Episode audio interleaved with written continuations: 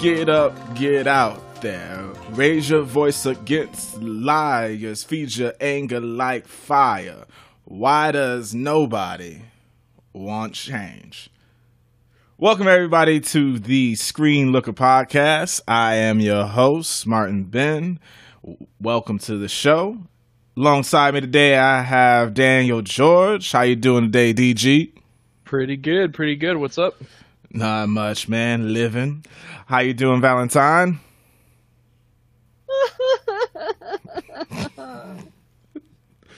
we'll get into more about why Rebecca Valentine is sobbing throughout this week and on this show. Uh, so let's start today with the usual. What you've been playing, Daniel George? I've been playing Persona Five, as uh, as you so alluded to in the opening there. Oh yeah, that. So if you all haven't listened to the opening theme song for Persona Five, it is brilliant. Um, and the lyrics are composed by a man named Benjamin Franklin. So how can you deny him? So what? yeah. I looked up the I looked up the lyrics and composed and arranged by Meguro Shoji. Uh, lyrics by Benjamin Franklin, performed by Simply Lyn.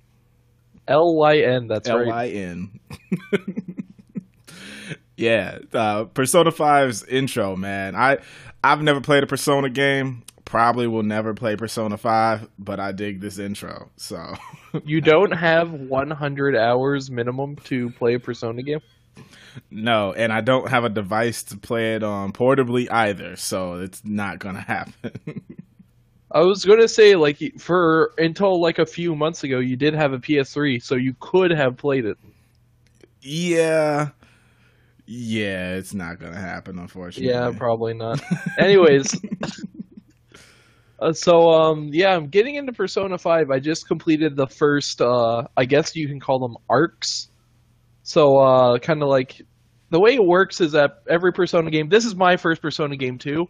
Mm-hmm. But uh, every Persona game works as you're some sort of high school student going through high school life, learning how to deal with jerk ass adults, and then you deal with their kind of bullshit. Jerk ass adult adults and their bullshit. They literally say shitty adults in one of the texts you get from one of the kids.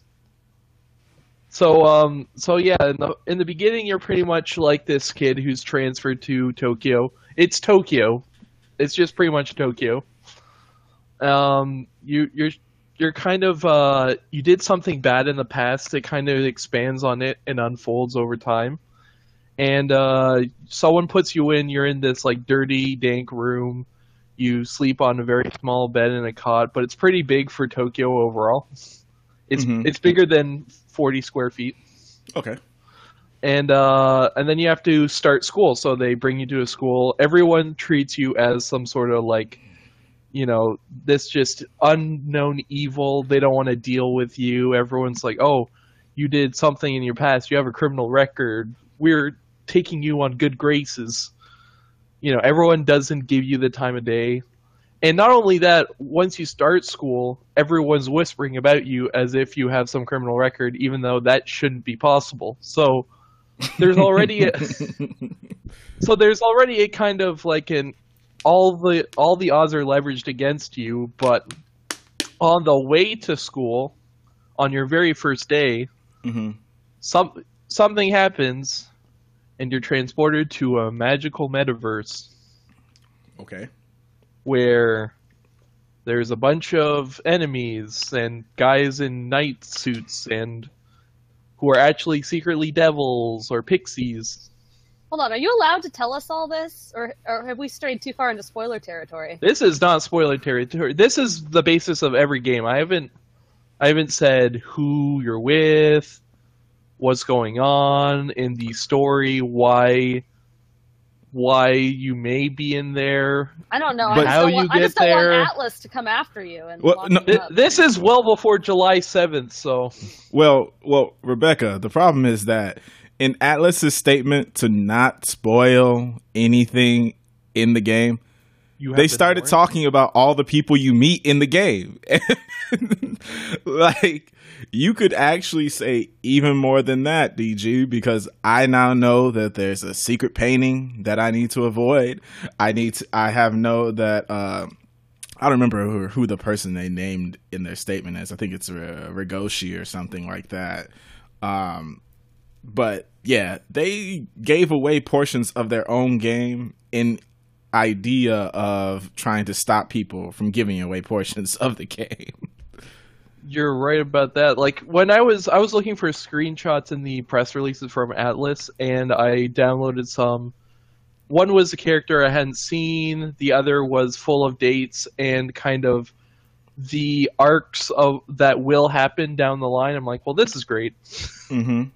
Well, I guess we gotta take Atlus off of YouTube now. It's it was all before July 7th, so they're all fine. Because uh, yeah, it's based on the calendar system. Like when I saw July 7th out of 7, I know Persona games go by calendar dates, and you can Mhm. only do certain amount of stuff every day. Mm-hmm. But when I saw that, it's like, oh, you can just stream this. You know, you can stream this for the first three months, but then they don't want any spoilers. No, they just don't want i three in-game months. Gotcha. So yeah, that's that's part of how I was confused about this. I was like, wait, are they telling people not to stream past July seventh, twenty seventeen? Like, wouldn't that be a better time to stream?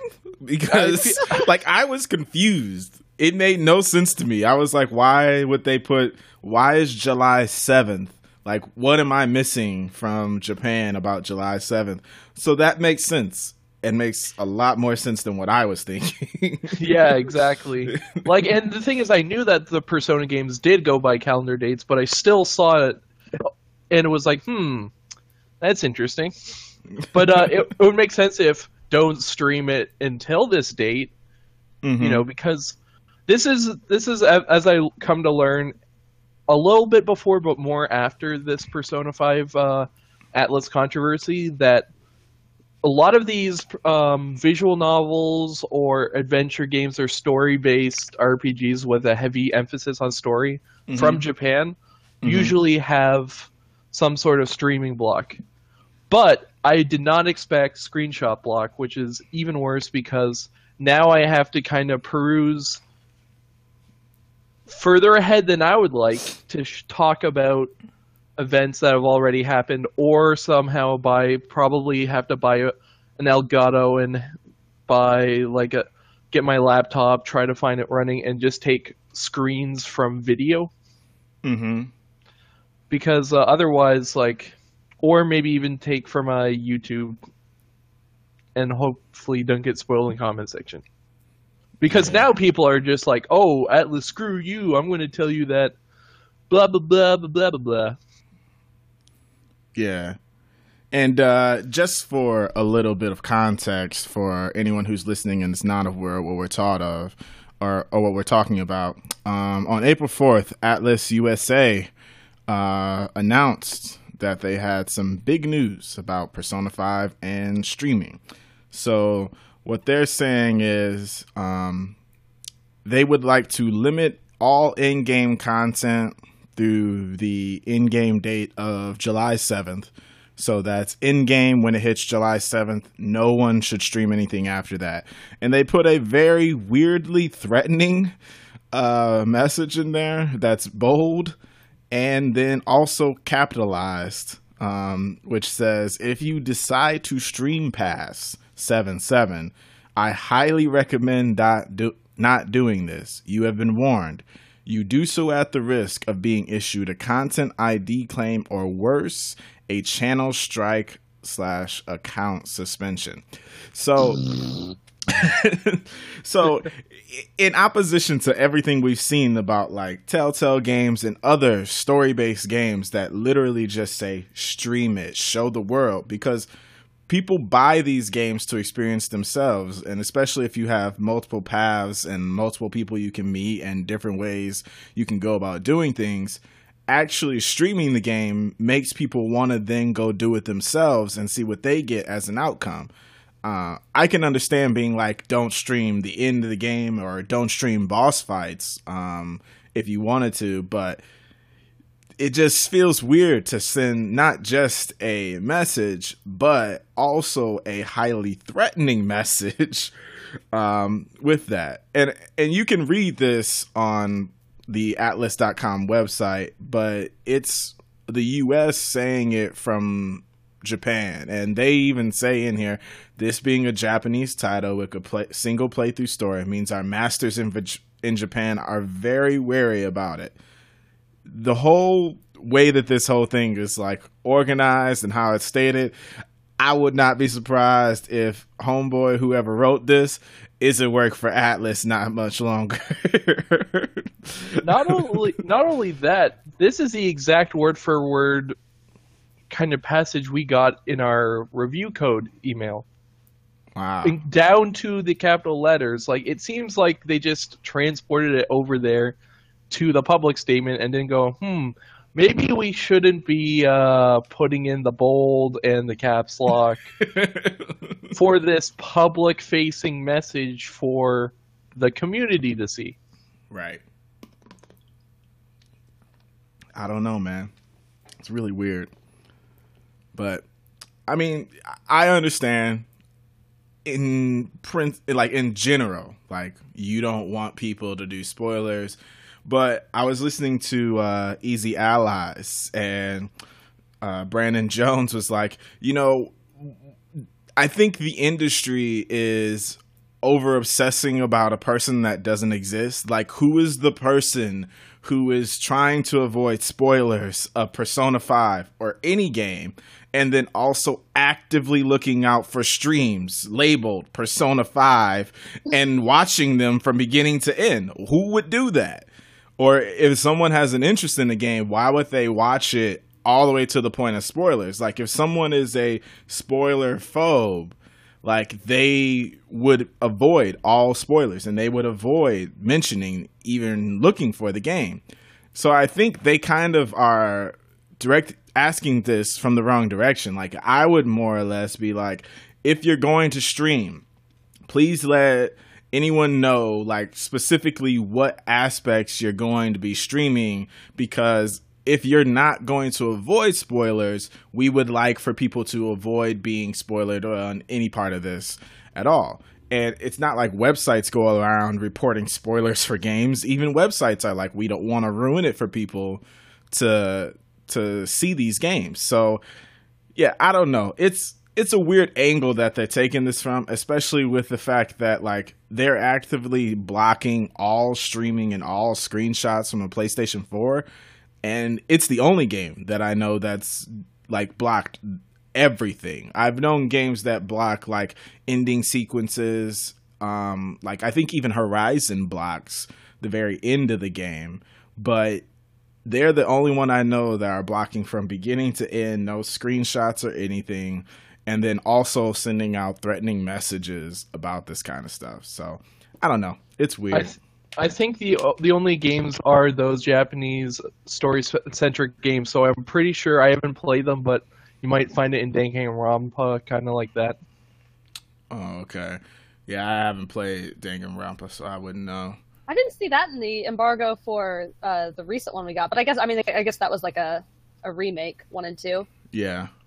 Yeah, yeah, it's kind of open out there, but also like this has more gameplay because it's an RPG than a visual novel. Yeah. So while it still has those story elements, what am I going to spoil like with my screenshot that oh there's a battle?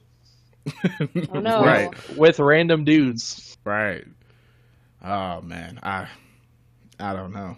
Well, Persona 5, everyone. So are you enjoying yeah. the game? is the other I, question. I am enjoying the game. It's quite it's quite nice. Uh, I'm going to be I'm I started, I'm probably going to finish for tomorrow an article that will be a little bit kind of more in depth in the first arc.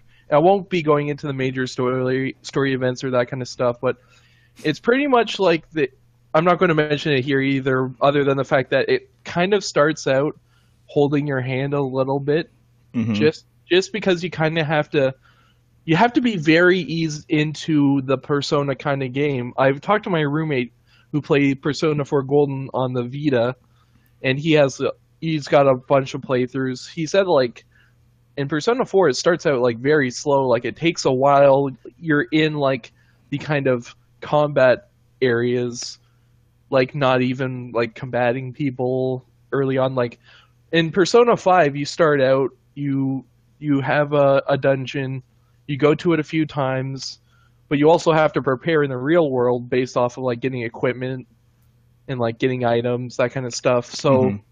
you can't explore the world as much as you'd like to, Mm-hmm. but you have to kind of go through the motions to know kind of what you can do and what's important to the beginning of the story to establish these characters, to establish the Tokyo of Persona 5, to establish what kind of stats or things you should be doing with your time so that once you have free time, you know how to properly manage it. Oh, okay. Yeah, and I mean, I've only heard a little bit from uh, other people who have played the game or have played previous Persona games.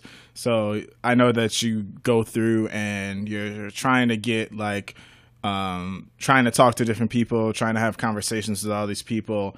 Um, now, I think that Persona fans do themselves a disservice when they focus so much on that stuff because my entire perception of this game the whole time is pretty much that it is a highly intense dating sim and I had like I had no idea what like everyone was like, "Oh yeah," and then you go into dungeons, and I was like, "Well, what do you do in the dungeons?" No one ever says like what the purpose of this is.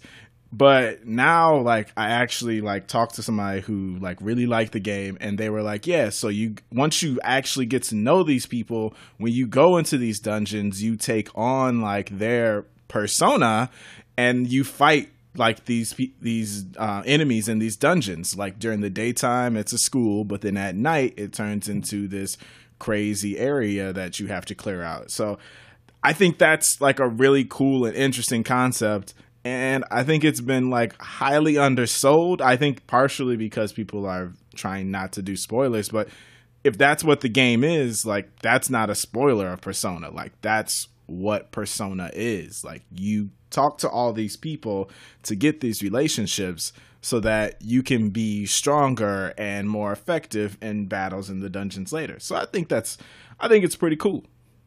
Yeah, like when you're trying to avoid spoilers, there's pretty much two conversations that boils down to which Persona game is better than the others, and which girl and which boy is the best. Yeah. Yeah. Like if you no, I'm not even going to jump into waifu wars for previous games I haven't even played. So, but uh, yeah, but yeah, not only that, like if you build up, they're called. It used to be called S links, as in social links. hmm But uh, this time they call them confidants, and I'm still going to call them S links because that's like that's ingrained. A and B, S social links and S links are better than confidants. Yeah. Build up my confidants. um, the the more involved you get in someone's life, you, the so uh, you gain more like you gain abilities from your partnership with them that you can take into combat or improve your standing. Not Mhm. only that, like when you're arranging to do stuff, it'll say like, "I'm not sure if my bond will deepen with him if I hang out with him Mhm. or her."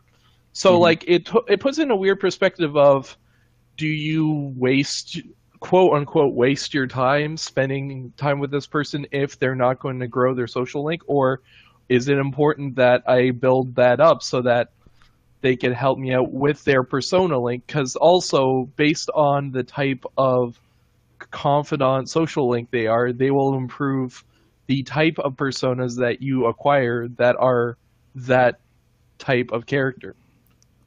Like for example if i make friends with this person and their and their uh, persona confidant link is based on uh, let's say death or whatever every persona that's aligned with death will get bonuses if you create them by combining two personas Wow, Man. you know, you had me when you were talking about cute boys, and then you started talking about this, and now I don't care about this game anymore. Wow. Wow. You're Rebecca, cutting deep. cutting in. There's a lot of Sorry. there's a lot of stuff to build.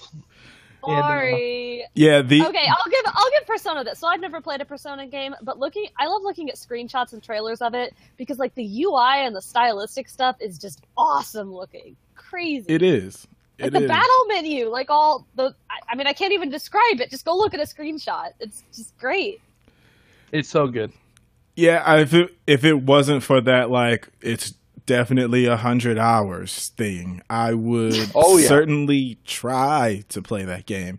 But it, there's too many games coming out, and given that, like I just don't have the time right now. Maybe I'll maybe I'll try it like sometime down the road. I mean, again, these games come out; they're out forever. You can always try them at another time.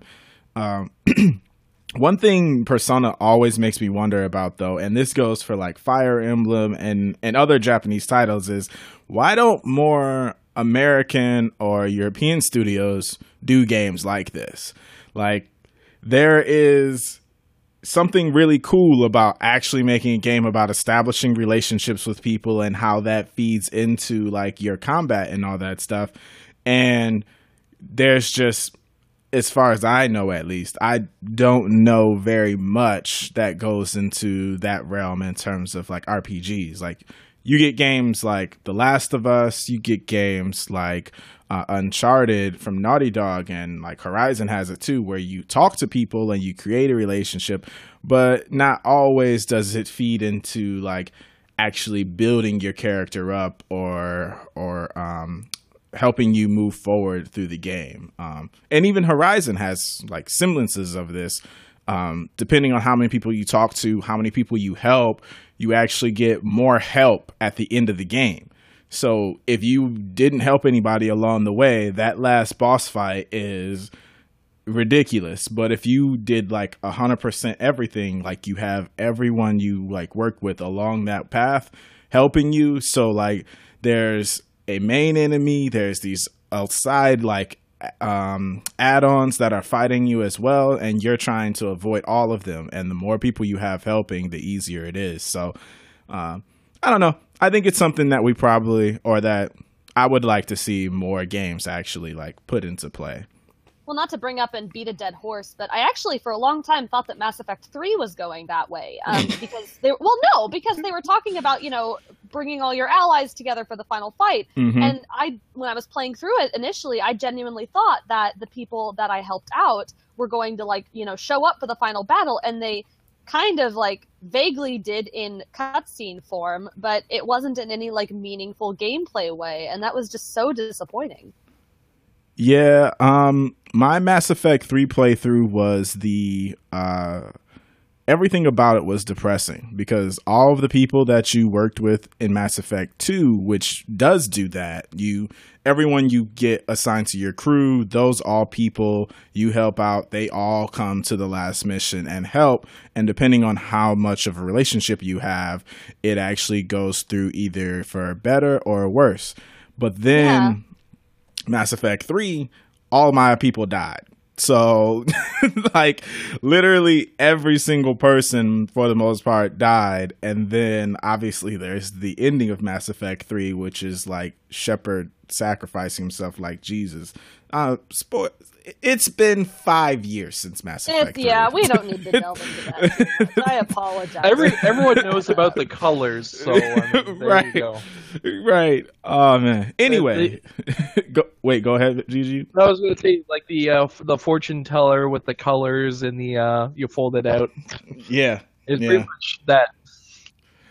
Oh man, I mean, I I'm still the person that likes the Mass Effect three ending o- overall in general, but even I can just be like, eh. I I also see why people didn't like it. Uh, anyway, speaking of things that people don't like, what have you been playing, Rebecca Valentine? I've been playing a lot of things. Um, so I start. Oh man, I need to go back like a couple of weeks. So um, I started by playing Has Been Heroes. I've been playing difficult games. I've been Mhm. playing a bunch of games that are too difficult, and I feel like a giant wuss saying that. But I promise, I have played difficult games that are good. I've been there. I've played some Dark Souls. It's all right. But like, I've been playing a bunch of difficult games this um, the last two weeks that are either unreasonably difficult, unfairly difficult in a not enjoyable way, or they don't give you the tools you need to beat the game. So, Has Been Heroes, I was playing, and I guess they actually recently uh, released a patch for that, making it a little bit easier, but I haven't gotten a chance to try that yet. Um, but that one was ridiculously frustrating because it was, it's a roguelike, but Mhm. you don't you don't gain anything from each new playthrough. Like you don't th- there's no you just get set back to square one and whether you get any new tools or better tools or whether the monsters are more difficult or easier than before is just like completely up to chance. So you could have a Hmm. really good run where you get all the tools you need and you push through and you actually beat all the bosses and you do a great job and then you get set back and you have to do it all again except you're given shitty tools and all the monsters are just crazy hard and it's it's just ridiculous and frustrating. So a roguelike. No. I mean yes, but no. I So- not every roguelike is like Rogue Legacy. I haven't played Rogue Legacy. I haven't, I haven't Then actually what are you played No, I haven't actually played many roguelikes. Um I did like Binding of Isaac a lot though. Yeah, Mm, th- you start from square one in that. yeah. you Um, do, but the the things that happen in each room are not so th- there isn't like this weird variation where they either could be doable or they could be so ridiculously stacked against you in the first room that you just never had a chance to begin with. Okay, that's fair. Yeah. Um, and then, so then I played Graceful Explosion Machine for Nintendo Switch, which, as far as controls and visual presentation, and I love the HD Rumble, all of that is really solid. Um, but my frustration with that game is the increasing difficulty mechanic in that game is putting more enemies on screen. So the more you play, just they just throw more things on the screen until eventually there's just it's really hard to move around or do anything mhm. and that one I think is that's actually a decent game, but it was still still a little frustrating. Um, I think it appeals more to people who are used to like arcade games, who like racking up high scores and blowing a bunch of things up. Um, that one wasn't bad. It was, it was just a little on the frustrating side. And then, Wait, wait, then- wait, wait. Before we wait, okay, on, I'm waiting, I'm waiting. So, You can tell I really want to get to this last thing. Graceful Explosion Machine uses HD Rumble. yes, I actually really like that. All right. So that's now what three games that use HD Rumble. I mean, probably Zelda. more. I haven't been keeping a, t- a tally. Well, I Is know that One Two Switch does because they have the weird marble game. The Ice Um, Cube tech, man. has, has been heroes does but i didn't i mean it, i don't really think it mattered too much in that game um, Mhm. graceful explosion machine uses it like you know for explosions and things like that um, but i i just really like the variation in the pulse like it it kind of you know rumbles like a rocket ship and you can feel the difference between the explosions and between the little alert when you're running low on ammo um, things Mhm. like that it's it's not like it's not spectacular. It's not like changing my vision of gaming or anything, but it's nice that there's like this new idea of using Rumble beyond just really, really hard Rumble and really, really soft Rumble. Yeah, I think that's well. The reason I mention it is because while I think that HD Rumble is um, overall something that probably should have been like more utilized a little bit more in other games where it would kind of make sense. Like in Zelda, does it? excuse me, sorry. Uh, in Zelda, does it like rumble as you're like pulling your arrow back? No, there it doesn't really use the HD Rumble in Zelda. Does it rumble at all, Dan? Uh, yeah, you definitely feel rumbles, but I think it's not high definition. No, it's. It, I mean, it's like like with, when there's an earthquake or something dramatic happening, it'll Hmm. rumble, but it's not. It's not the HD.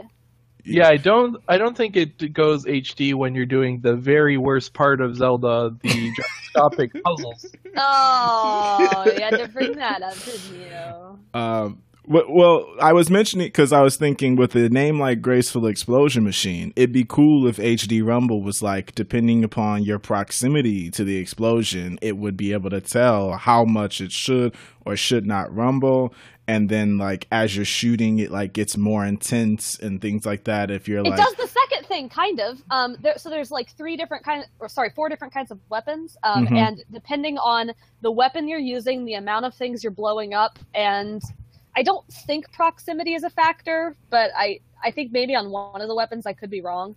Um, but it, it changes the degree of the rumble. So like there's a very clear difference between um, your big super powerful single target sniper kind of beam Mhm. and firing a bunch of little bouncy missiles. Like the feeling is very different, and I really liked that.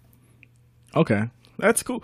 I mean, leave it to Nintendo, man. They have they have great ideas. Um, yeah, and I- useless, useless tech, but fun and neat anyway. they have great ideas, and then like where you would think that they would use it, they don't. But I'm glad that we have another person uh, or another developer um, using it. So anyway, uh, you had another game that you had played. Rain World. Let's talk about Rain World. It's rainy, I've heard. Yeah, it's so rainy. Um, actually, only sometimes is it rainy. Um, so you're playing as this little thing called a slug cat. It's pretty cute. Um, it's uh, separated from. You'd think I would like a cute game. Yeah, it's Wait, separated. wait, wait, wait. It, it's actually called Slug Cat. You weren't just calling it that. No, I was not just calling it a slug cat. It's actually called a slug cat. I would name it something much cuter, Daniel. Come on. It has cat in it. This yeah, but it reminds has me of slug in it. It could be a slow cat, sluggish. No. It could be a smelly cat. Oh my god. No. Get out. Are No they way. feeding you? It's okay, Martin. It's not your fault. Hey, man, that's look. I've seen three episodes of Friends in my life. That was one, and it was worth it. So unfortunately, every other like cat mention just includes that. So If you watch the entire series, you realize that every single one of Phoebe's songs is actually just a slight variation on Smelly Cat. Pretty much. well, anyway, this just establishes more reasons why I should not do that. So go ahead. Anyways, Rain World. So you're playing as a slug cat separated from his family trying to get back home. Um, you're in like this, I guess, post apocalyptic kind of industrial, maybe sort of vaguely magical, can't really tell world. Um, and every cycle or so, there are torrential, deadly rains that will kill you instantly. So whenever you are in between those cycles, you have to find enough food um, and then you have to find a shelter. Um, and if you have enough food eaten, then you can hibernate in that shelter while the rains fall, and then you can come out and basically do it all over again. Um, the reason why this is hopefully not quite as repetitive as it sounds, even though it really is, um, is because you're supposed to, you know, gradually progress through this strange world, and there's like this little yellow alien flower germ stem thing kind of guiding you um, forward a little bit. Um, there's a whole bunch of different areas. There's like kind of a garbage dump. There's the outskirts. I don't know what that is. That's where you start. There's an industrial complex. There's a shaded citadel. Um, I think the moon is in there somewhere. Um, it's, it's just it's very weird, and the story is very vague. And it, there's a little bit of it that I've experienced, but my primary frustration with Rain World is that you just die a lot, just unfairly. Like you'll go through a tunnel and there will be a lizard on the other side of the tunnel that will just eat you. And you won't have any warning that there's a lizard there. You won't have any way to prepare for it. Um, and you have to go through that tunnel. So you just you're progressing and then you just die and whenever you die you get reset back to the last shelter you were in and you lose a karma point and you need those karma points to unlock certain doors that you need to progress the game. And so it's very easy to get caught in this heinous loop of just constantly dying over and over again, losing all your karma and not being able to make progress, as you guys saw last night when I died repeatedly in Lizardville. Lizardville was lit. It was not lit. It was everything but lit. It was definitely unlit. So you did say that at some point in this game you found yourself enjoying it. So what is Yeah. that point in the game and why does all of the rest of it not do that? So there is at the core of Rain World, there is an attempt to follow this design philosophy that I actually really, really like. And that design philosophy is having the player learn by observation instead of a whole bunch of, you know, clunky tutorials. I Mhm. love it when games nail that. And there was a point about like mm, six or so hours into Rain World where I hit a spot in the game where I couldn't progress unless I observe, did something that the game did not tell me anything about, but that I could observe my enemies doing. Mm-hmm. And I did that, and I realized that I could do anything that they could do, and I hadn't made that connection yet um, Mhm. because of partially because of how vague the tutorial was, but also partially because the enemies have like this weird ragdoll physics to them Mm-hmm. where they just kind of flail around and so very oftentimes you will not see enemies doing anything interesting or if they do it's kind of by accident um, Hmm.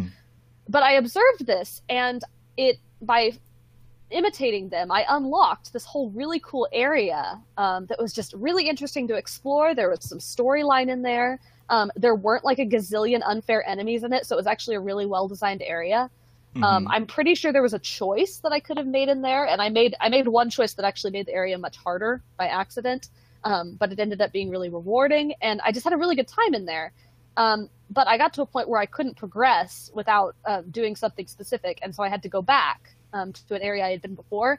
And when I got back there, that was when I hit Lizardville, and there were just so many lizards everywhere, and no food, and it took too long to get to the next shelter, and just a combination of horrible things got me stuck in this loop where I just kept dying and losing karma until there was just no hope of me either going back or progressing forward.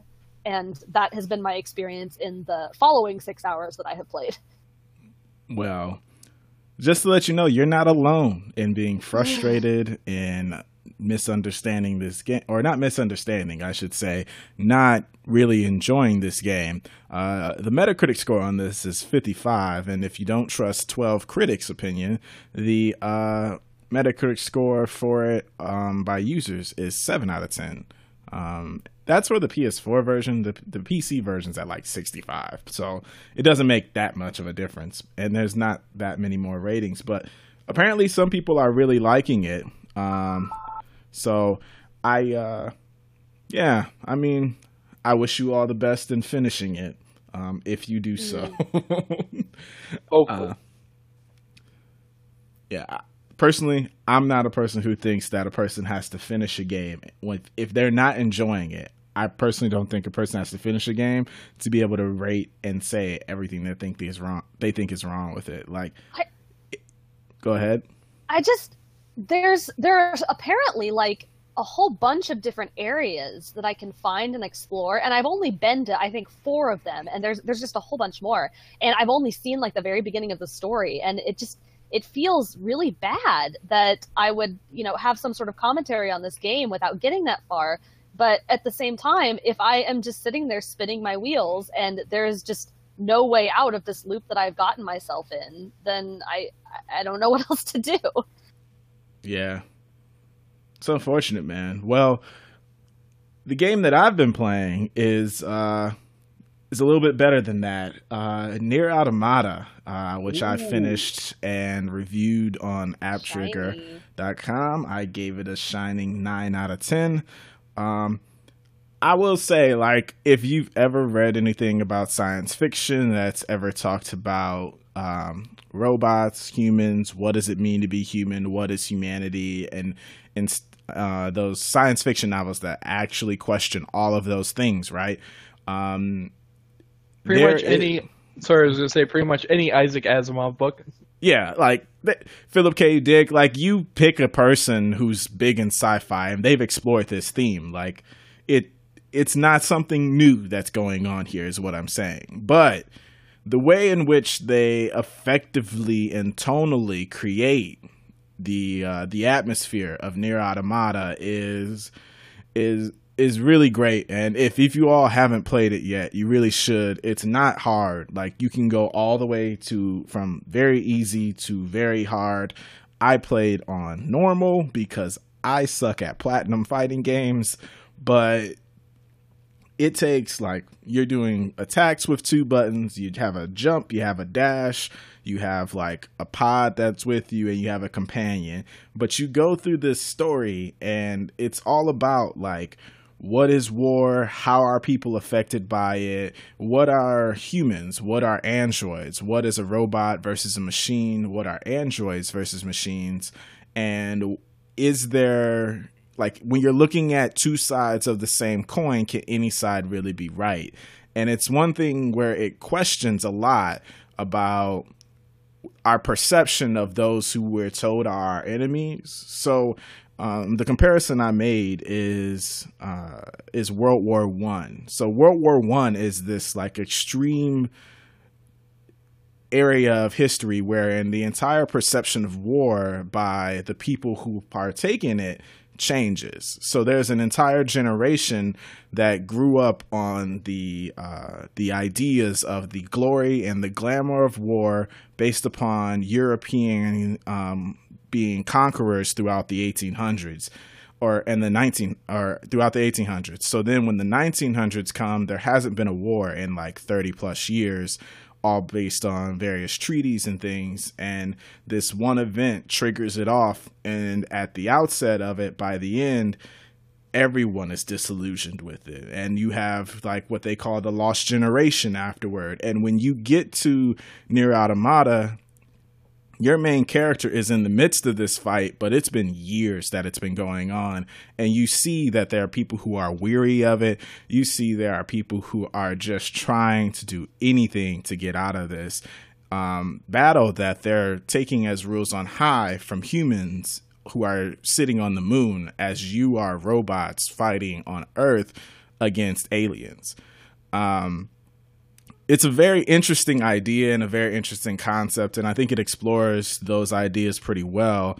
Um, and yeah, I think you I think you just should play it if you haven't, uh, and if you have, just hit me a tweet at gotmab21 g-o-t-m-a-b 21 and we can talk about it because it is an exceptional game and it sold a million units and i think that as long as Yoko Taro and Platinum Games are making games together, I will buy them because that was a incredible experience. It's interesting because I I haven't played much of the original Nier. Mm-hmm. Like I played a little bit, but I got the idea like this they're uh, fairly they have the same types of gameplay systems, but Nier Automata has something about its aesthetic, about its approach to the game that is a little bit different, not maybe as tedious in parts as the original Nier was. So I am looking forward to playing it. I probably will play it later in the year. It's just, you know, I got to study about Plato's three ideas of what makes up the soul in time for exam time in Persona before I do that. oh, and there, there's one part I forgot to mention, and and I apologize because who I can't remember who the name of the composer is. I'll look it up right now.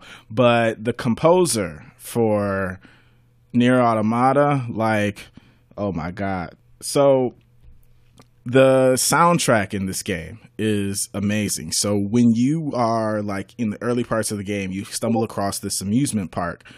Um, the biggest idea that I think is really cool about it is, I mean, you join and it sounds like um, um, you join there and it sounds as if you're like actually in an amusement park number one like the robots are in the amusement park like you're walking through it's a peaceful area. But when the actual action starts they weave in the sounds of the amusement park into the actual like composition of the music. And so you're going through and you're riding a roller coaster fighting enemies with the sounds of like children laughing and like the roller coaster driving by and all these things. And it's like an exhilarating 3 or 4 minutes of fighting on this like exceptional ride. And it switches from like a 3D perception to a 2D perception. And then it goes back to 3D when you finish. And there are just moments like that throughout the game. And I mean, spoilers here just because this is a little bit later in the first playthrough, but you run into a like a cult that's like going to um they're a cult that's going to kill themselves and the idea is that now that they can, they will kill themselves because that's how they're going to get closer to God. And so they're screaming like, "Oh my God! Oh my God! Oh my God!" like to you, like all over the place. And then they seamlessly invert that into the soundtrack as you're running through like this giant factory to get away from them as they try to kill you with them.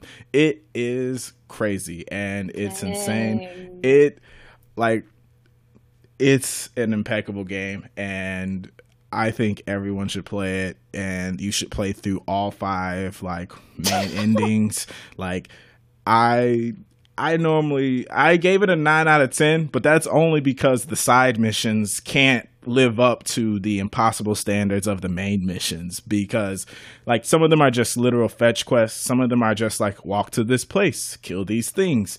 And in a game that can think outside the box to make you feel like the way you do throughout like the main story missions, it's just kind of a big letdown when you're doing the side stuff. So, um, yeah, I play the game. Just I won't say anymore. Just play the game. Just play the game. That sound Yeah. design sounds amazing. I am a sucker for good music and sound design. if you get a chance, if it's still available, just pick up the demo. Demo. It's like the first thirty minutes of the game, and if you listen to that and you like that soundtrack and you like what's playing, then just buy the game because it's that all the way through for the main missions. And personally, like I think the side mission stuff is interesting. I think you can get a lot of perspective from talking with the people and the robots in the areas, but just doing the main mission straight through like that was the way that I was able to just be like blown away from like moment to moment throughout the game.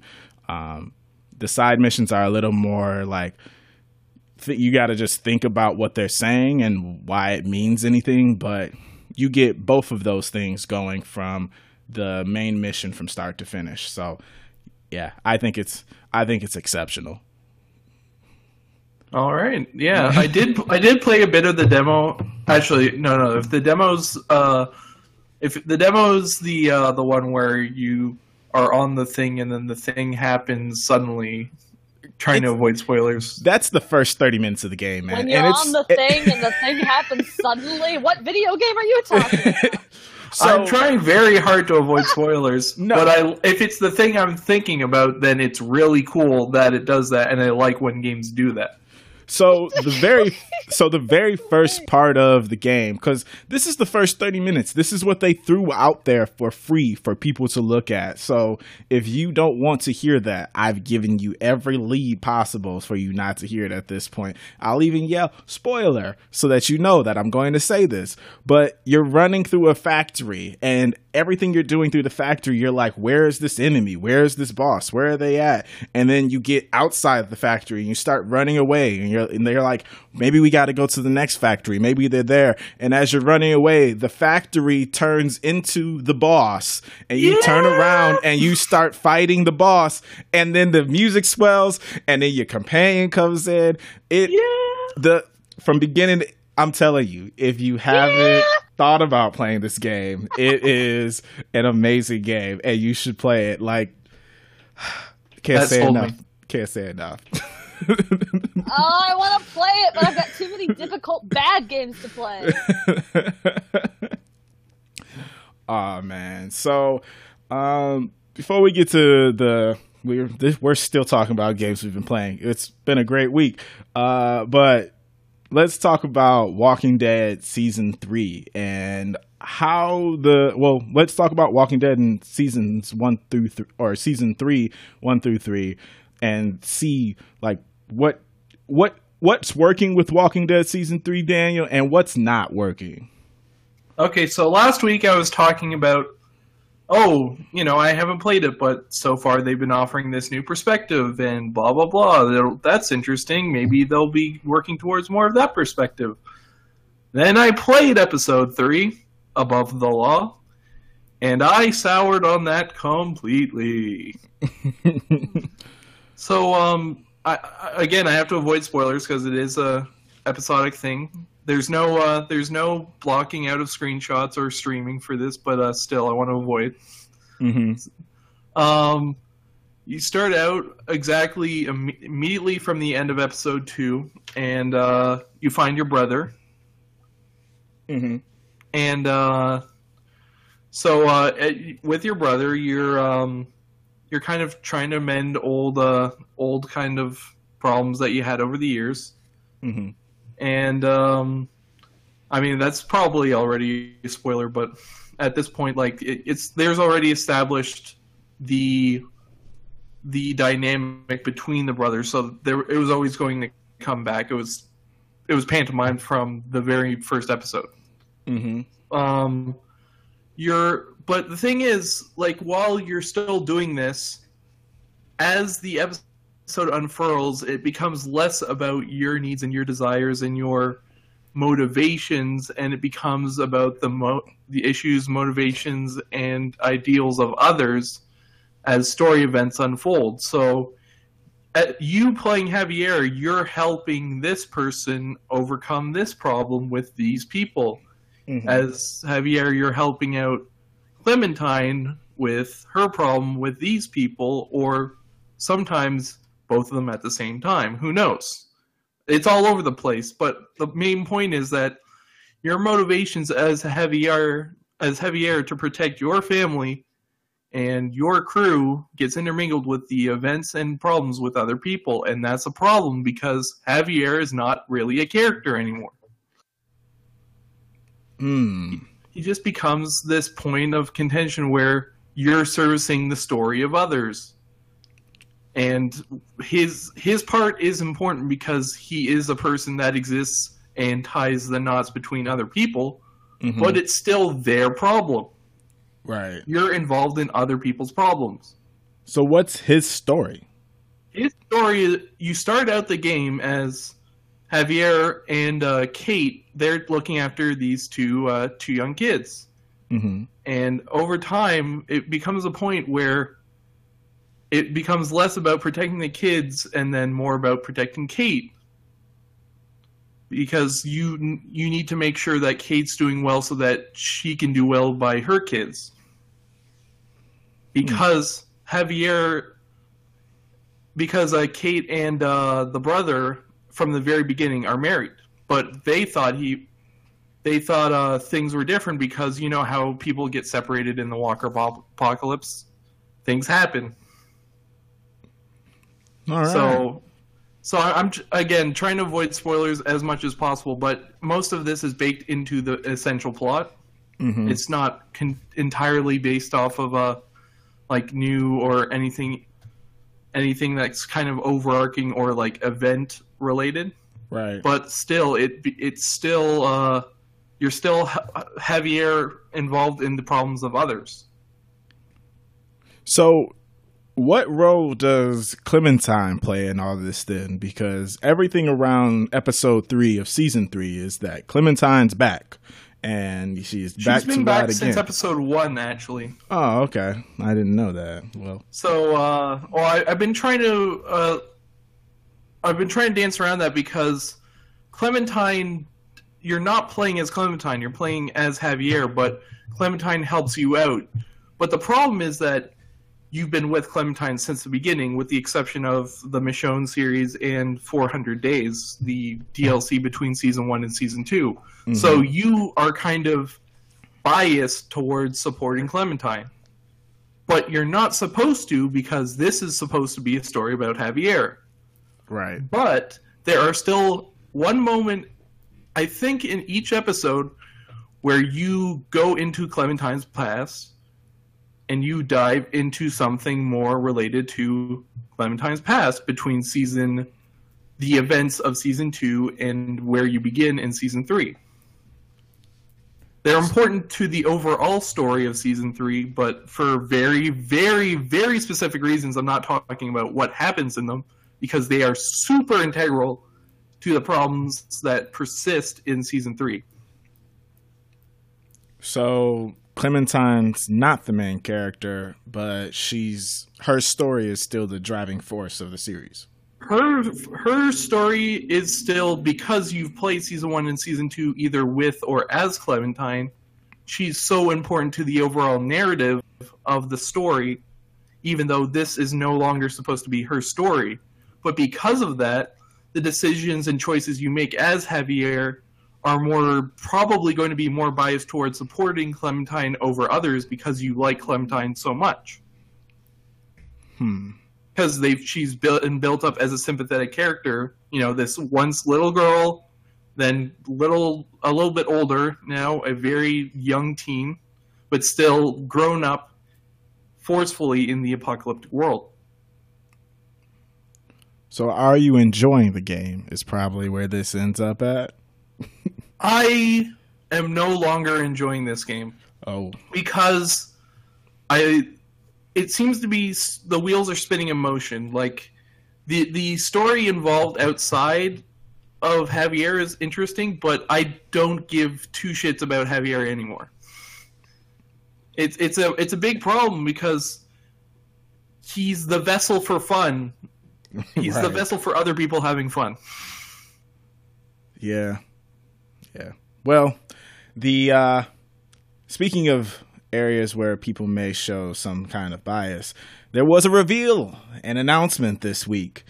Uh, let's talk about Microsoft's Xbox Scorpio spec reveal done by Digital Foundry, a non Microsoft aligned entity that reported all of their technical specs from Microsoft's hardware professionals. Um, were you all surprised by this at all, or did you care? Are you interested in any way in what was revealed on Thursday by Digital Foundry? I have negative interest in this. Look, I've got a PS4, I've got a PC, I've got a Nintendo Switch. I've never been an Xbox person to begin with, and a bunch of fancy schmancy specs on something that's going to cost like way too much money. Just uh, whatever, man. what is too much money for you? That's a good question. That's the question of the week. yes, yes, it is.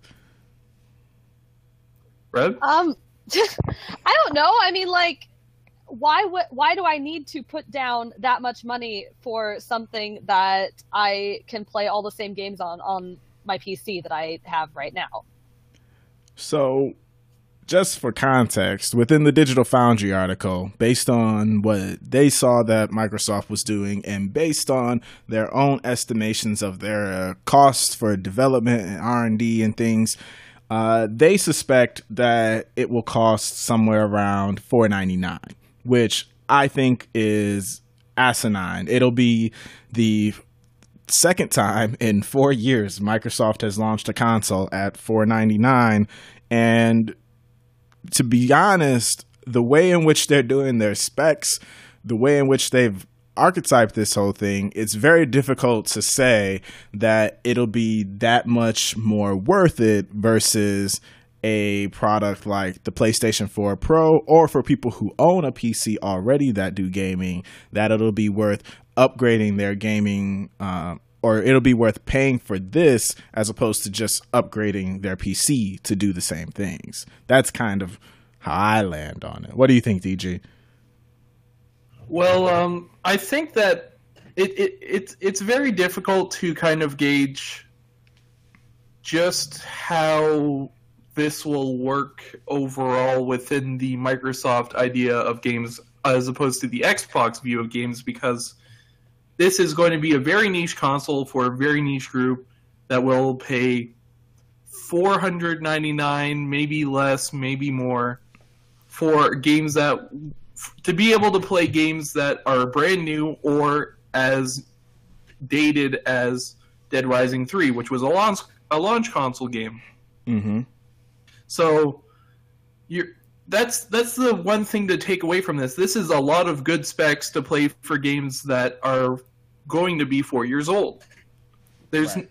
they've even stated in the kind of uh, the dumbing down sessions or the the one of the many articles that Eurogamer put out. You will not suddenly be able to play a 30 FPS game running at 60 frames per second. The game itself still sets a frame target, and there's no functions for removing performance limits. So you're still playing uh, a 900p 30 uh, 900 pixels 30 FPS game now at 4K super sampled or upres to be uh, for uh, to be uh, looking sharper, crisper, perform well, not screen tearing. But it's still going to be at 30 FPS. So you're still paying a lot of money for games that perform just as well, just look better. I'm not sure going into the fifth year of the Xbox One that people will be like, hmm, I'm going to spend five hundred dollars on a console that will perform better on my 1080p TV, as opposed to the Xbox One S, which it will probably at at five hundred dollars for the Project Scorpio will be half the price. Like it makes no sense to me. I I don't even think it'll be half the price. I think the Xbox One S will likely be two hundred dollars this holiday. Like yeah, it could be depends depends on the which one because the very cheapest one is uh, 500 gigabytes. Then there's a one terabyte hard drive. Then there's a two terabyte.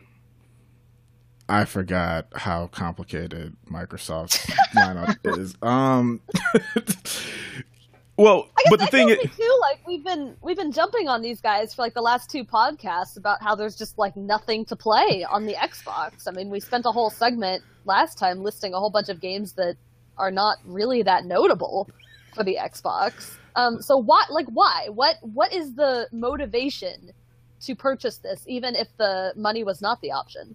It's if you have the money to, you don't have enough money to buy and build your own PC, but you do have enough money to almost get there.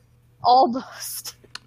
well, that and that. So here's the other part about this: if you can afford a 4K TV with the best settings right now to actually take advantage of this stuff, like the 4K HDR, the problem with it is is that there's no industry standard yet. Like there's no bottom line 4K standard performance you know you're going to get across the bat. Like it varies widely because once you get into that level of detail, that's when you start having to know everything about well, how deep are the blacks within the within the settings? How bright does it go? What type of brightness does it use? Is it using LED brightness? Does it have like Sony has these new ones that like have a like um LED emitter that just emits a backlight all the time and you can turn it on or off. Like you have to have all of this knowledge of like technical specs of TVs just to know which one's going to give you the best picture to enjoy your 4K games on. And while yeah, you can get whatever 4K TV, it'll be in 4K pixels, but you still, if you're going to be this discerning, where you're going to say, I'm not going to pay for the less expensive PlayStation 4 Pro. I'm not going to pay for the um, currently existing products on PC that you can buy that will get you to there. I don't want to do that. I want to spend over a thousand dollars on a TV to make sure I can watch uh, movies and games in 4K, and then I'm going to pay five hundred dollars for this. Like that's fifteen hundred dollars, and it's not there's not enough that they're talking about that you're going to be able to do and they're not showing any games for you to do this with. Um, i guess you could do it with what i mean whatever they have coming out. Like i'm sure we'll see a halo a forza and all these different things this year. Like i'm sure there'll be a sequel to ori. I'm sure there'll be something coming down the line that they'll want to use to showcase this off, like Ori and the Blue, or what is it, Black Blind? Ori and the Blue Forest. Ori and the Blue Black Blind, whatever it is. Ori and the Blind Panda. Um, that's too cute. Um, and the little panda tumbles over. And oh, it's cute. But, I'm not gonna. I'm not gonna deny. I did cry during the opening do or in the Blind Forest. You are not a. You're a robot if you don't cry. I what? Are you denying my tears? No, no. I'm agreeing with you. I'm saying if you didn't cry, then I'd be convinced you were a robot. Oh yeah, that's true. Yeah, yeah. But yeah, so well, I can play that on my PC. That's not like a graphics heavy game. That's. You could... But so, no, continue. Sorry. I I was going to say that if you did do Ori and you had a sequel like beyond the definitive edition, but if you had a sequel that used all those same color patterns but included HDR and put it in 4K, it would be a graphical showcase of a game. Just the way that like Resogun as a game when it came out for the PS4, it as a showcase was all about here's how many things we can put on the screen on, on the screen and individually break apart with all of these pixels. Like it was designed specifically to show off how much more things could be displayed on screen at once for the PS4. And Ori would be a great showcase for this. And if I was the person running Microsoft Studios, I wouldn't have said a word about the specs until I had something concrete that I was going to put up in front of everyone and post online and say, this is the proof of concept of what we're putting out. Instead of having Richard Leadbetter go up there and have to play marketing professional to try to convince people that they need to buy an Xbox One. Like, or I, who knows what this thing's going to be named? It has to be named Xbox One, but what is Xbox it? One something. Xbox One Infinite, Xbox One Plus, Xbox Just One Xbox Pro. One I don't know. Just, just uh, just scale it down. Xbox One S. Oh god damn it! Already did Do that. you, so do either of you guys? I mean, I know why we won't buy it, but do you guys think this will actually sell? Like, are people going to buy this, or is this I think going to be a it giant joke? I think that it, it all first off, it all depends on the price, but I think it will sell a bit better than the PS4 Pro. The problem is that the PS4 Pro will probably, if they if they're smart, be if it's if they're smart and the Scorpio is 499, will cut the Pro down to 349, and then you have a hundred and fifty dollar difference for about two teraflops more data uh, power in the GPU, four extra uh, GDDR5 uh, RAM, a lot more memory bandwidth, and uh, the same type of uh, hard drive and a 4K Blu-ray. Well, here's the thing though, and so when you're talking about like the specs, like the other thing you have to talk about are the outcomes. And it's like, yeah, you're paying that $150. You can name off all of those things you just named. But when Richard Leadbetter for the last year has been saying, man, I really can't tell the difference between a checkerboard 4K and a native 4K render, then at what point is he going to now like and not saying that he's going to do this, but when you're talking about like literally he's been saying like you can't tell the difference between a GTX 1080 and what a PlayStation 4 Pro is pulling off for a 4K game, then at that point you're kind of like, well, I how do you justify spending that much more money for this one? But you have to you have to realize too that not everyone owns an Xbox One or PS4 yet. Like this True. is we're we're in the peak kind of downturn for in terms of a console life cycle. We're entering the fifth year of the PS4 and the Xbox One. So this is the time when consoles are supposed to be in that 250 $200 range so that those final legs of a life cycle before you turn over to the next console generation make it easier for someone who hasn't bought in yet to buy their console and the inevitable Grand Theft Auto 5 purchase that every one of these consoles comes with. So when you release a console that's this powerful to play games as new as um, as uh, as new as Halo Wars 2 or as old as Fighter Within, which I think is a launch console with this, uh, the Kinect, hmm you uh, I don't understand the reasoning behind it at this point when you have Microsoft supporting Xbox gaming on Windows 10. You can Yeah. already you can play uh, when they say you don't you have games that hit target renders or sorry target uh, frame rates. You can expand that on PC gaming if you have an Xbox game. So why not if you're going to put the money down, why not improve upon what you have on a PC and build towards having a gaming experience, the Xbox gaming experience on a Windows 10 computer? I mean, I'm in agreement with you, man. It's the way I see this is like once upon a time, like I was talking to an engineer friend of mine, and we were talking about the S series for all the iPhones that come out and every other thing. And she was like, Oh, don't worry about that. Literally, the only thing they did was they took an existing chip and they do a process that we call respinning, where you just optimize what exists on the chip already, put it back in the thing, and it works better. That's all they're doing, and they charge you the same price as if previously it co- it was going to cost you so much more just to get this extra bit of performance out of it. But it's not that difficult of a concept.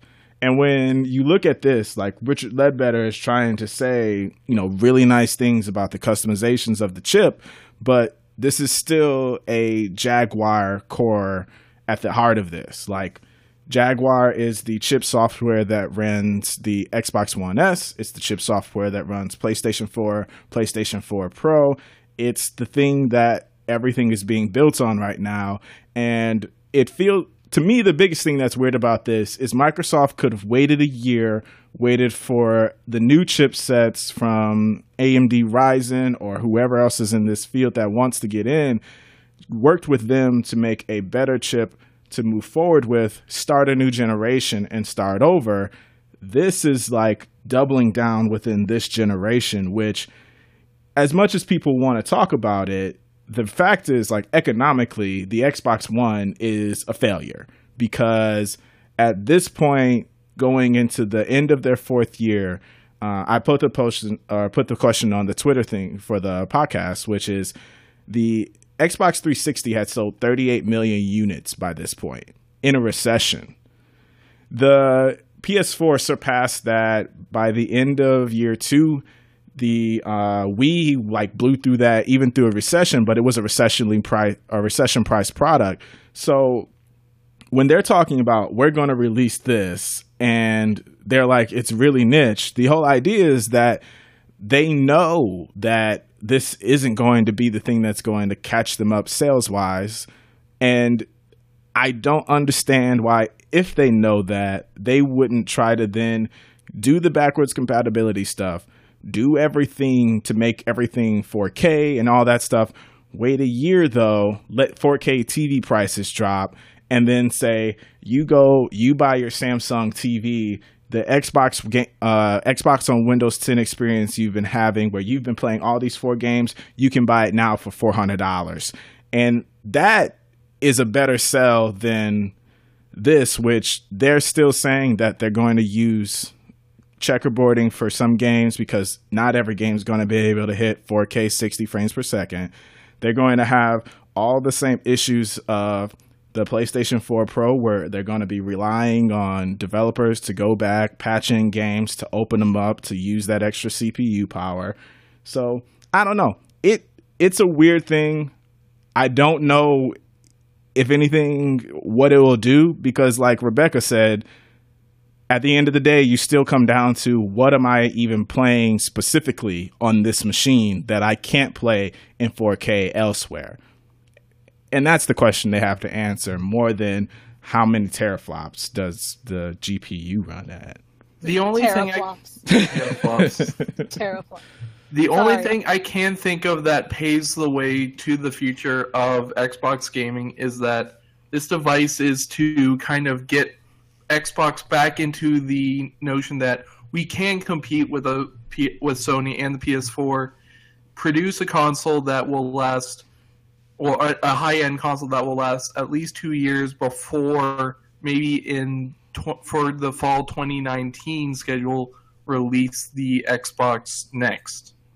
That's the only way I can think that it makes sense because you you you use that two years to build up the kind of the kind of groundswell so that it you have a co- console that's more powerful than the PS4 and kind of use that to push forward the games that you'll talk about at uh, E3, at Gamescom, at Paris Games Week. They don't really go there, but you know these kind of events for the end of the year.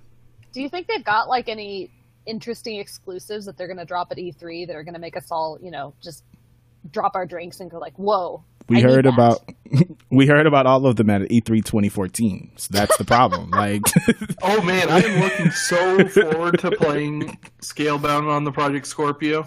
I knew you were going to quote your own tweet there. Yeah, yeah, call I'm, out. I'm also looking forward to playing Crackdown 3 with the power of the cloud. AKA Oh my god, I forgot about the power of the cloud. They they said that Crackdown uh, the cloud would allow the like the buildings to destroy like in um, AI based functions or something like that. Yeah, and Well, the other part was that was supposed to only be in multiplayer. So if you played the single player, you had to still run it on the shitty Xbox One as opposed to running it in the cloud. So it didn't make any difference anyway. That's right. I for Oh my god. That that's the blast processing of this generation. well, at least blast processing, they were advertising it with a game and it came out this didn't even come out. They're they're literally going to have to be like, yeah. So remember how we were going to leverage Azure to be able to do that? Well, instead we built this machine. So buy Crackdown for this. Like I, it's man. I do think that Microsoft knows they have to come forward with games at E3 to make people forget about Scalebound and Platinum Games getting screwed over. So I think they will come up with stuff it's just how far is that stuff down the line? Xbox has been pretty good with talking about games ahead of E3, showing a bit more, and then having them out at the end of the year, as opposed to PS4 and Sony, who are just like, here's five games, one of which will have an actual release year, mm-hmm. let alone a release uh, date. Hey, but um, well, yeah, but that's the thing, though. What Rebecca's asking is, can Microsoft show anything? And the thing that Sony captured is that people as long as the game comes out for this system, and even sometimes if it doesn't, like The Last Guardian, but as long as you are saying this game will be on this platform, then people will like they they will follow along with Miyamoto's rule that if a game gets delayed, it's better than a bad game being released and they will just continue to quote that until they see it at their doorstep and they'll buy it. And the longer they, and they also know the longer you let a game go out there, the worse it can possibly get if it doesn't feel like it's getting reined in. And so that's why the order got pushed out there, despite the fact that that game wasn't at all finished. It was halfway done.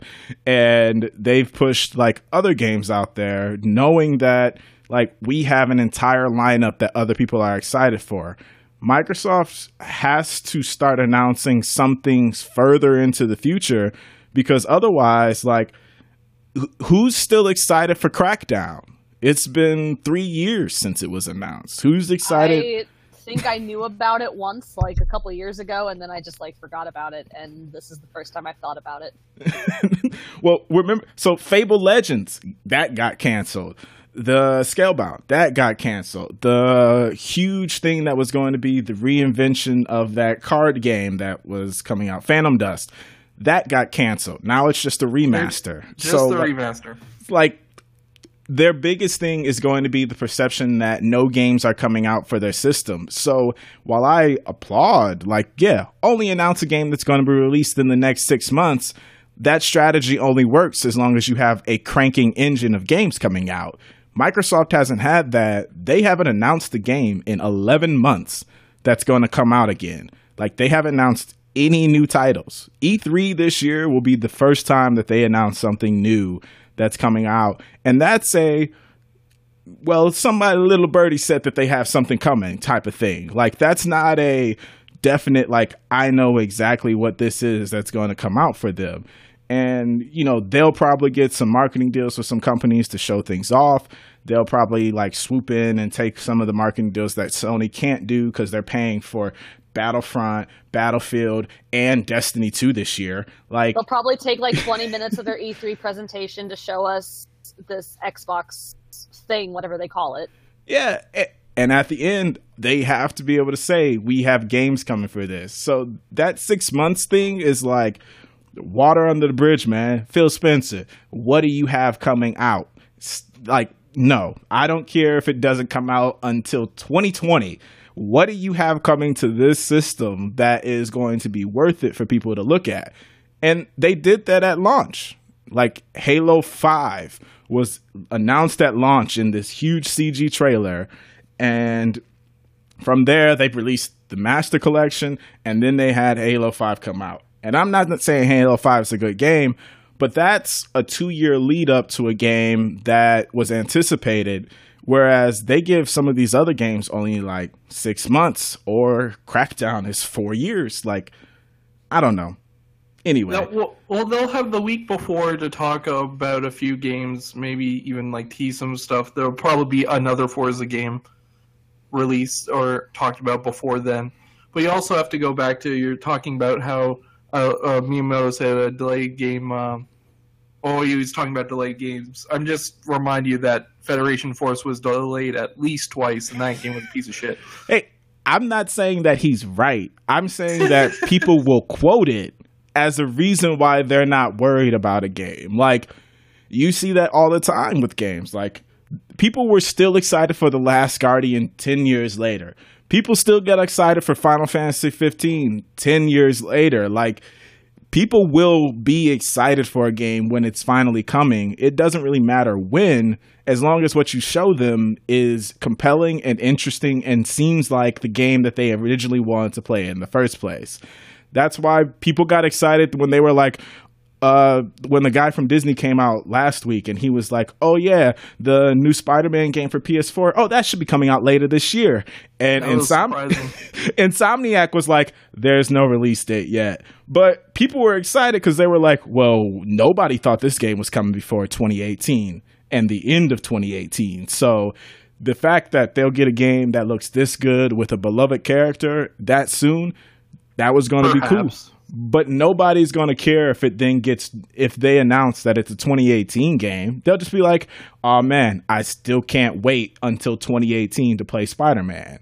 And they'll play everything that's in between there. So I don't know. Like I feel like even Nintendo knows this. They announced Fire Emblem for next year, this year, because they were like, "Oh yeah, everyone's saying we don't have anything beyond this year." Well, here's an example of what's coming, and they'll do the same thing at three. Here's an example of what's coming next year. You already know what's coming this fall. And for Microsoft, we know what's coming this fall.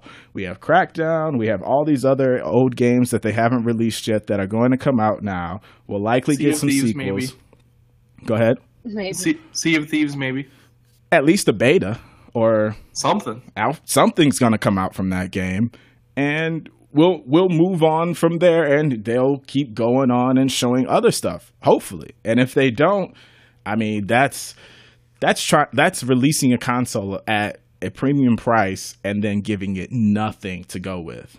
Um, so yeah. Anyway, that was a lot of talking about Microsoft. We got to stop doing this.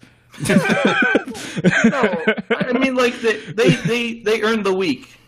They they, did. earned the week. They and I will say they're in the most interesting position right now. Like Nintendo's position is one where it's like everyone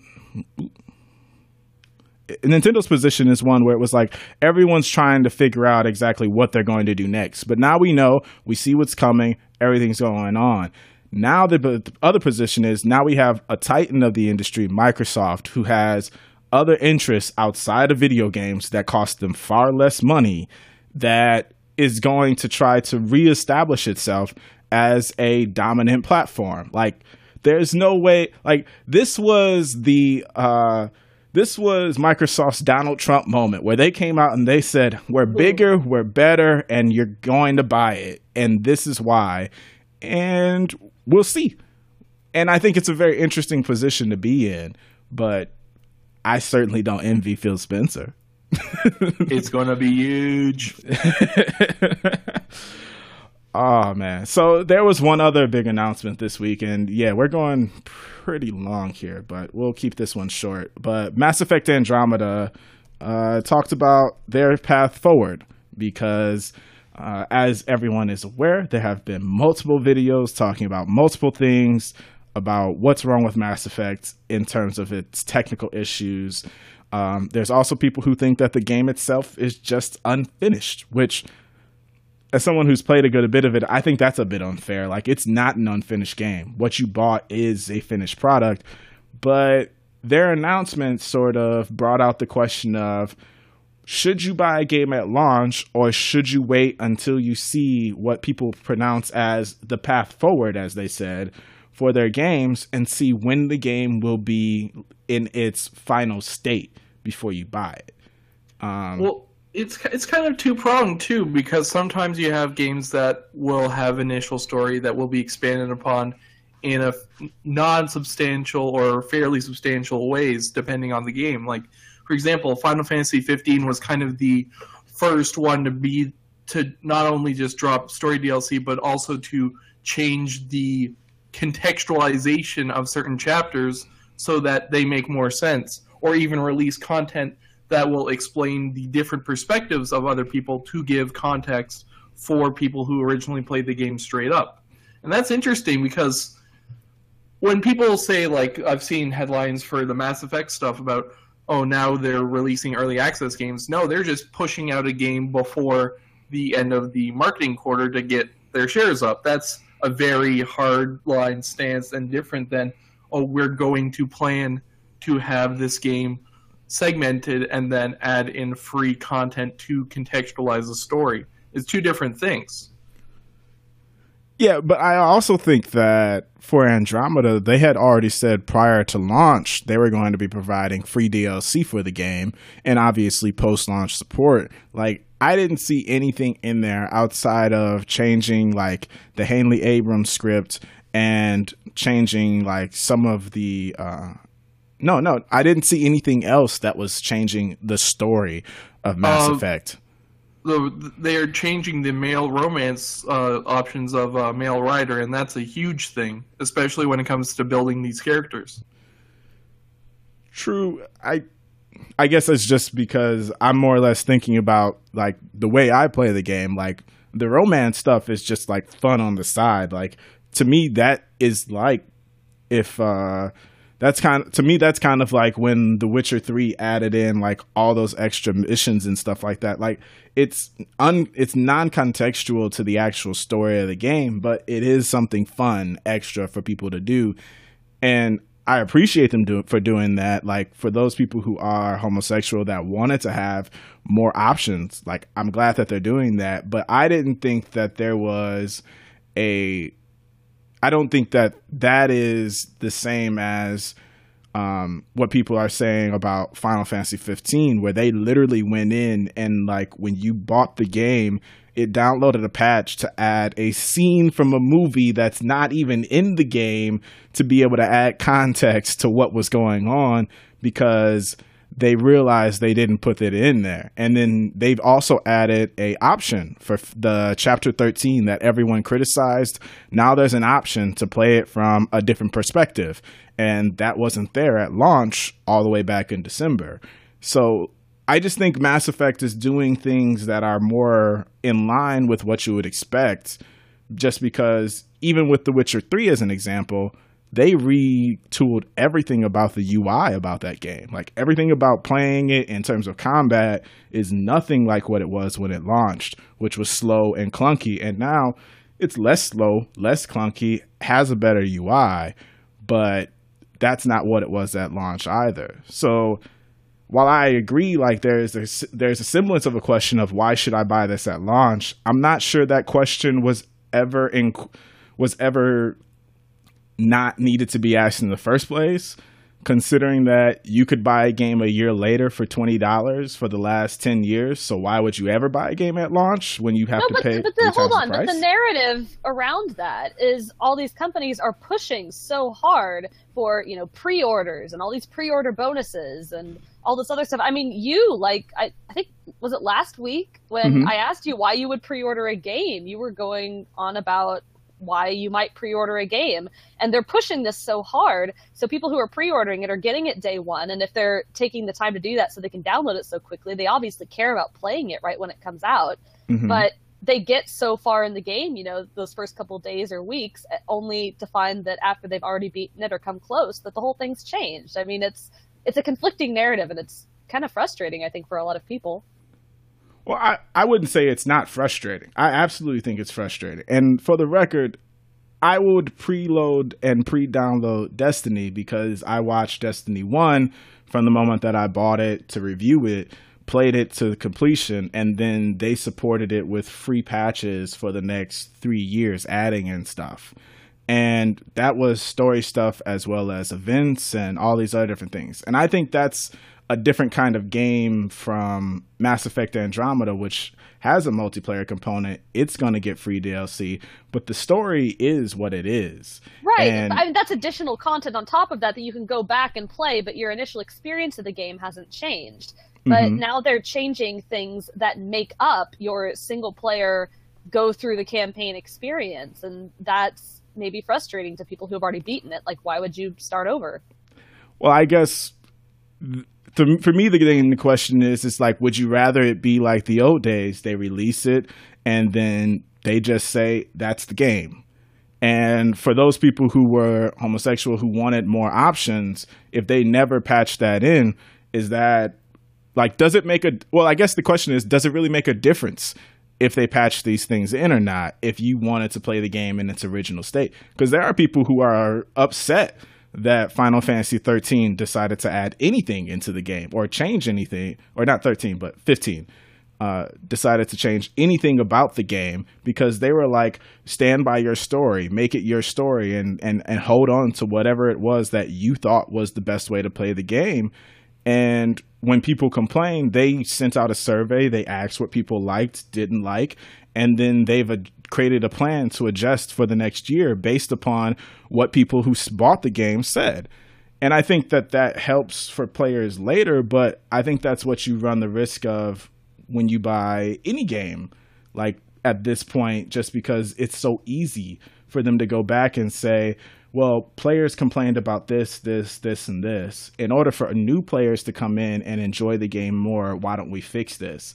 And at that point, I don't know if that's something we should be really downplaying as much as like being I, I guess that's that's the frustrating part for me too, where it's like I don't know the line to draw where I say it's okay for them to go back and patch this game versus it's not okay for them to release the game in the state that it's in because I guess it just depends on the severity of what's changing. I thought The Witcher's changes were rather severe. I didn't even know how to play the game a year later.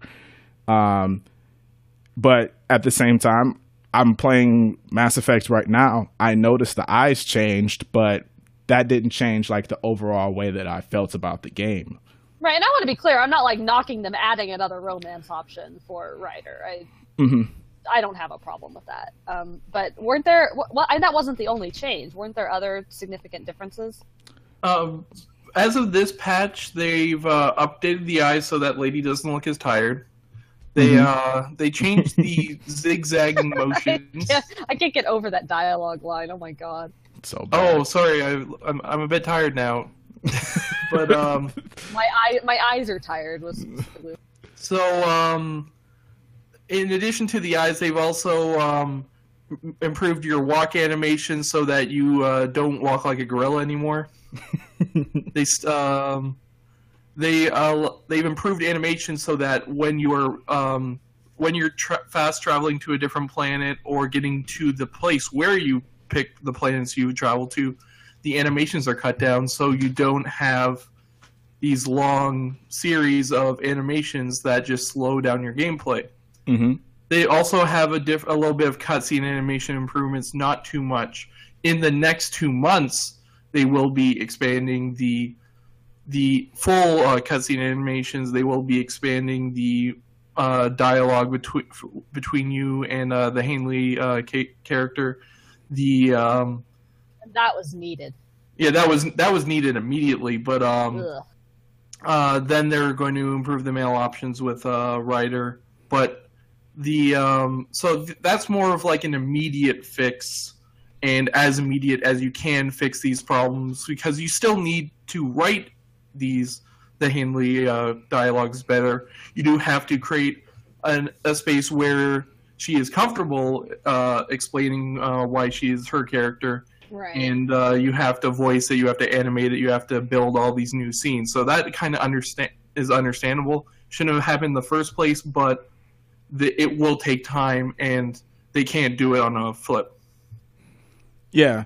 Well, the other thing here's the here's the biggest thing that I noticed that people were upset about, and this one is kind of where I'm like, it's at that line where it's like sh- what is the, what is the limit in terms of what they should add after and this is where they add options to the character creator because everyone who made characters eh, in the past two like over the next couple of months until they put the new character creator options in their characters are going to look just as weird and ridiculous as some of the characters that I've seen are like the character creator actively is bad in Mass Effect Andromeda. And it's bad because they tied it to how you create or or who the father is. So if you make a black character, you have a black father. You make a light uh, light skin character, it's light skin. He's darker skin.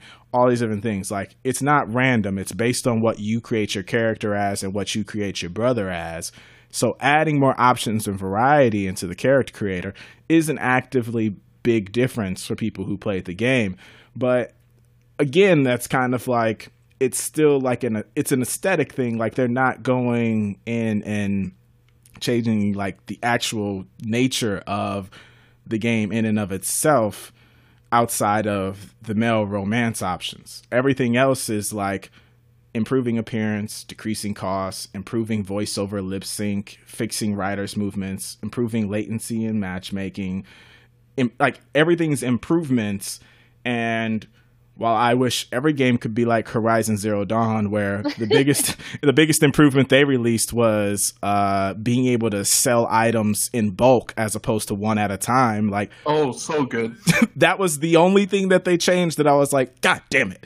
But but other than that, like everything else was like, oh yeah, well we found we noticed that some people when going on a mission would have this happen, so we fixed that. Oh, we noticed when people were going on this mission would have this happen, so we fixed that. And so like I wish every game could be that. But when we get into these like huge scope expanding wide projects, it's it's just weird to me that like it really feels like Bethesda is the only studio that gets away with putting out any game that always has jank up the wazoo and people jank will go like it's it doesn't make any sense how janky that game is. And it does make sense because it's on a very, very old engine. well, what oh, I mean is like I think it's the Oblivion engine. I um I played Skyrim on PS3. I stopped playing it because the game glitched out. I was in a oh, mission. So I I couldn't find someone who was needed to complete the mission, and I just said, "Fuck this game," and I never played it again. My friend I was like, "Go ahead."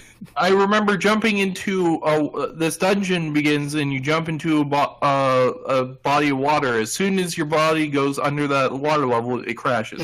that's a known bug, and that's they might have fixed in the last few years, but it's been a few years since I played. Or Fallout 3, you end the game in Fallout 3 like and it just ends. Even though if you had stuff left over, it just stops. You can't go back, you can't do it anymore, but like every other game at that time was like, "Oh, you finished your open world game. Go do everything else."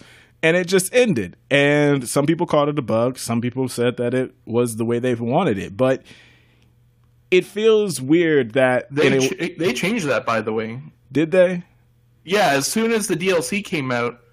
Uh, now, how old is Fallout Three? Can, I think I can talk about spoilers for the ending. Yeah, you can go yeah. ahead. okay, so um, it ends with the oh, there's um, there's fix with the water supply thing, and there's a lot of radiation. So instead of your super mutant buddy who is impervious to radiation poisoning, you have to do it for some reason. I felt that was dumb some reason. And um, so by you doing this, you save the wasteland by purifying the water. Um, in once that you have DLC that allows to go, uh, there's DLC specifically for I think after the game with the Brotherhood of Steel mm-hmm. that um, uh, you go to Operation or yeah, I think you go to Anchorage and you uh, do that. But either way, you wake up in like a hospital bed. Hmm. So the game does can be explored after that. Oh, okay.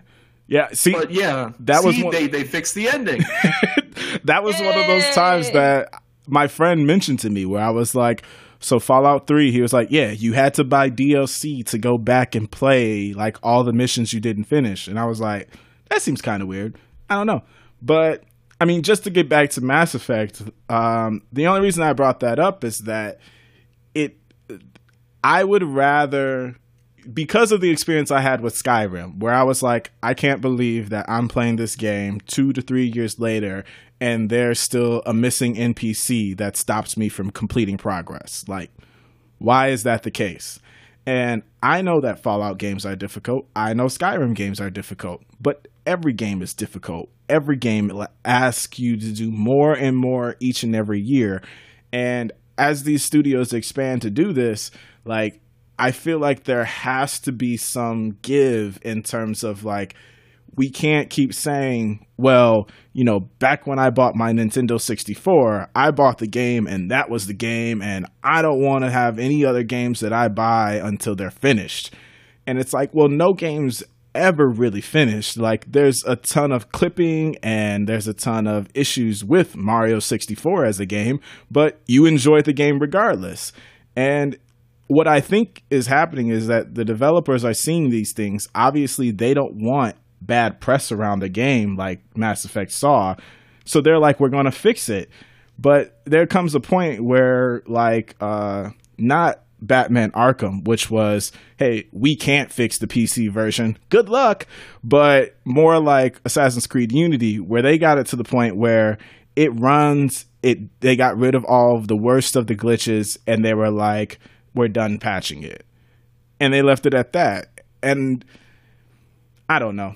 I'm rambling at this point. I Let- I, let I me- just think it's a me complex issue. Let me just make this analogy. Maybe it'll break it down. Like when you're making a video game, it's like you're making a pizza. You you, you roll up the dough. You got your um, you're you're putting flour down. You're putting the sauce. You're putting the cheese on. You're putting the ingredients. It's Mhm. lunchtime. You put it in the oven. It's it's cooking. It's baking. Mhm. Um, and uh, if you bring out the oven, you can still put hot sauce. You can still put garlic uh, on the top. You can still do all these things. It's it may not be the same pizza you had before, but it's still pizza.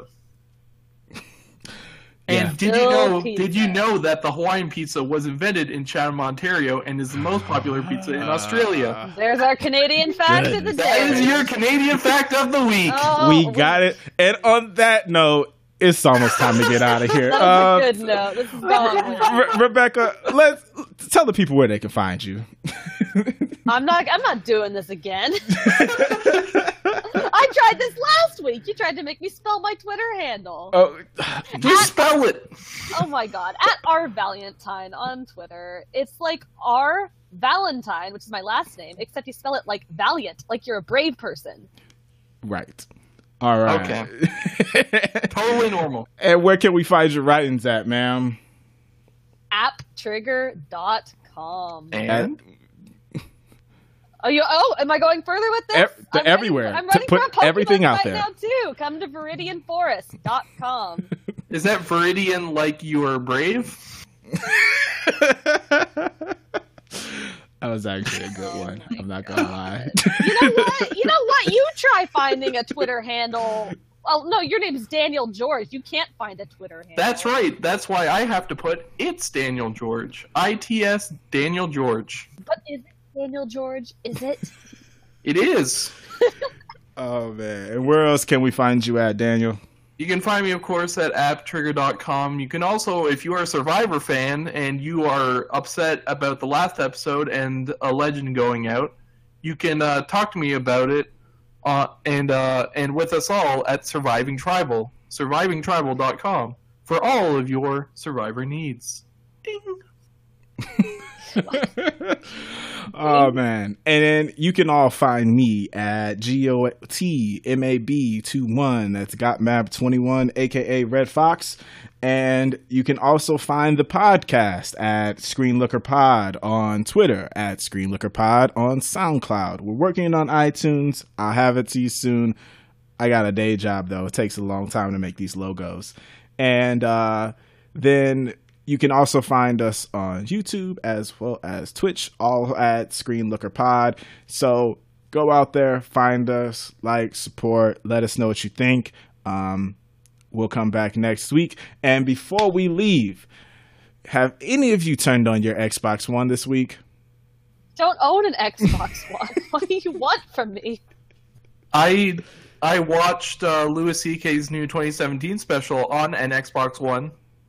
Oh. Oh. oh, oh, yes, yes, I did. oh man. Is the Xbox One the new Wii U bedroom Netflix box? This is a front room Netflix slash Plex box. yes. Plex Plex box? What? Plex. Oh, it's Plexbox One Stop for all your Plex needs. Oh, well. I'd ask, but we got to turn this thing Yeah, off. Yeah, we do. Yeah, so as we leave, I leave you with a quote from the great Andrew Ryan. We all make choices in life, but in the end, our choices make us. Goodbye, everybody.